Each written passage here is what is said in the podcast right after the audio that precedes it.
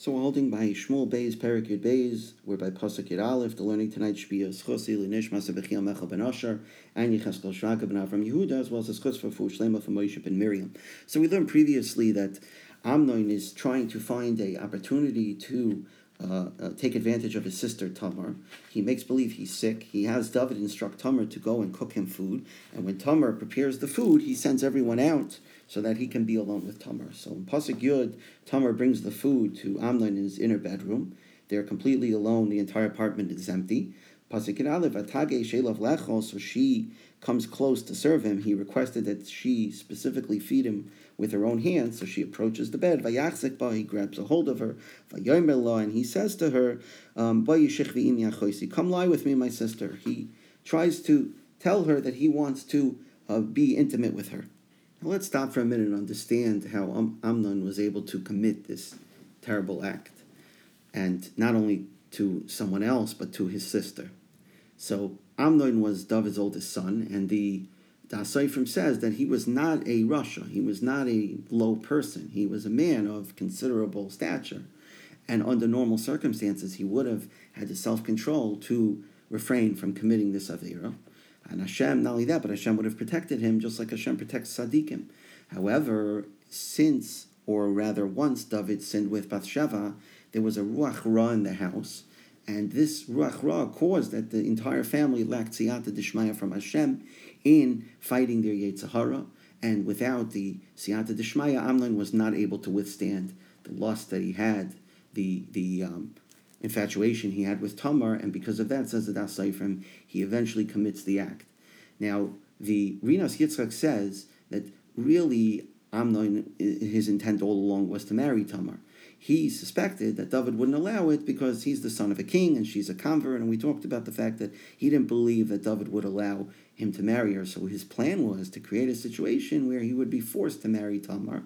And he said if he was with her and now she's no longer a Basula, so David will have no choice but to let Amnon marry her. However, as we'll see in a few psukim, once Amnon commits the act, he's so disgusted by it, he's disgusted by his own behavior, and she just reminds him of his failure that he he he develops a intense hatred for her and throws her out of the house. And so his whole plan of staying with her and marrying her, even when she's begging him to please keep her and marry her, he refuses. So says the Rinas Yitzchak, that was his plan, but ultimately he changed his mind. The Me'am Lo'ez says that it's possible that really Amnon intended to eat what Tamar prepared for him, and really he didn't intend to assault uh, Tamar, but once the Yetzirah uh, gets involved, so the Yetzirah convinced that he, the Yetzirah uh, um, assisted Amnon in tearing down one boundary after another, first getting into bed, having Tamar feed him, sending everyone out, and then she approaches in the bedroom. All these boundaries are broken down little by little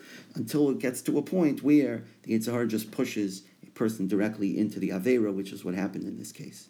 So Pasuk Yud Beis, after he grabs her and begs for her to, to live with him, to be intimate with him, so Pasuk Yud Beis, so she says to him, Alachi, no, my brother, al ta'aneni, don't assault me, don't violate me. Ki lo Yisrael. This is not a thing that is done in Klal Yisrael. Al ta'aseh Please don't commit this abominable act, this despicable act of violating me. So she pleads with him, even though his passion is worked up and his Yitzhara has got a hold of him. She pleads with him to stop and think about what he's doing and that there's no going back from this. This is not an appropriate thing, and to use his seichel and to please reconsider of what he is trying to do to calm down his passions for a minute and think about what he's doing. So Metzudas explains the words that she uses al achi as she's begging him, don't do this.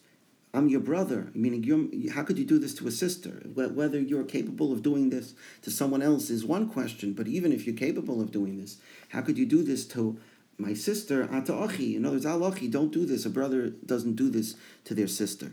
Now, he also begs her, he says, this is not an appropriate act that's done in Klal Yisrael. We talked about the fact that the reason she was mutter to Amnon, which we'll see in the next pasuk, is because she was born as a as a ger. She was a giyaires. So really, she at what point was born as a nachris, but she converted, or her mother converted. So she begs Amnon not to treat her like a nachris. Don't do something to me that is done amongst the goyim where they act this way amongst their women, but rather I'm now part of Klal Yisrael, and in Klal Yisrael we don't do these things. We don't take a woman and violate her against her will. So despite the fact that I was born as a Nachris, but Lo Yezechem Yisrael, right now I'm considered part of Klal Yisrael, don't treat me like a Nachris, treat me like a woman from Klal Yisrael. So Pasuk at Gimel, she continues pleading, Where could I go with my shame? once you did this, and you, tiyak achar Yisrael, you would be considered like a despicable person in Klal Yisrael. You would lose all your respect. And now, if you really want me, go and speak to the king. He won't hold me back from you in marriage. In other words, we're mutter halachically, according to the all the various pshatim that we learn. So we're mutter halachically. So just if you really want to be with me, let's do it in a mutter fashion. I'm not against it. Go to the king, request, request my hand in marriage, and he will not hold me back from being from from giving me to you in marriage. So the Malbim explains that she's using three arguments to try to talk Amnon down from doing this ma'isa. Number one, she says, "Kilo yasachen Yisrael." This is not an appropriate act to do in Klal Yisrael. She's saying that this is not it's a despicable act. The act itself is despicable, and she is um, alluding, she's using similar language to what the Shvatim used back when Dina was violated by, by Shechem ben Chamor. Over there, the Shvatim say to Yaakov, Ki nevola asa Yisrael, lishka Yaakov, v'chein lo that they perpetrated a nevola in Klal Yisrael, and it's not appropriate. So she tries to evoke similar language to try to tell Amnon that you're going to be looked at that it's an act similar to what to what uh, to what Shechem committed with Dina. It's not an appropriate thing in Klal Yisrael. Second of all, she said that it's um, it's going to ruin my reputation. If you really care about me, then you wouldn't do this to me. You wouldn't do something that's going to shame me and is going to stigmatize me for the rest of my life. And third is that you are going to be disgraced. So even if you don't care about the act and you don't care about me, but care about yourself. You yourself are going to be a disgraced person. Everyone's going to look at you as you are the person that committed this terrible act. Now, as I said, most of the Mefarshim learned from her plea at the end that go beg the king and he won't hold me back from you. That proves that halachically she was mutter to Amnon. But the Abarbanel actually learns that they were halachically brother and sister, and the king would never have allowed uh, uh, Amnon to live with Tamar, but she was just grasping at straws. She wanted to avoid a disaster here of being violated, and so she came, tried to give Amnon some false hope that the king would permit uh, them to be married, but ultimately her plea was in vain.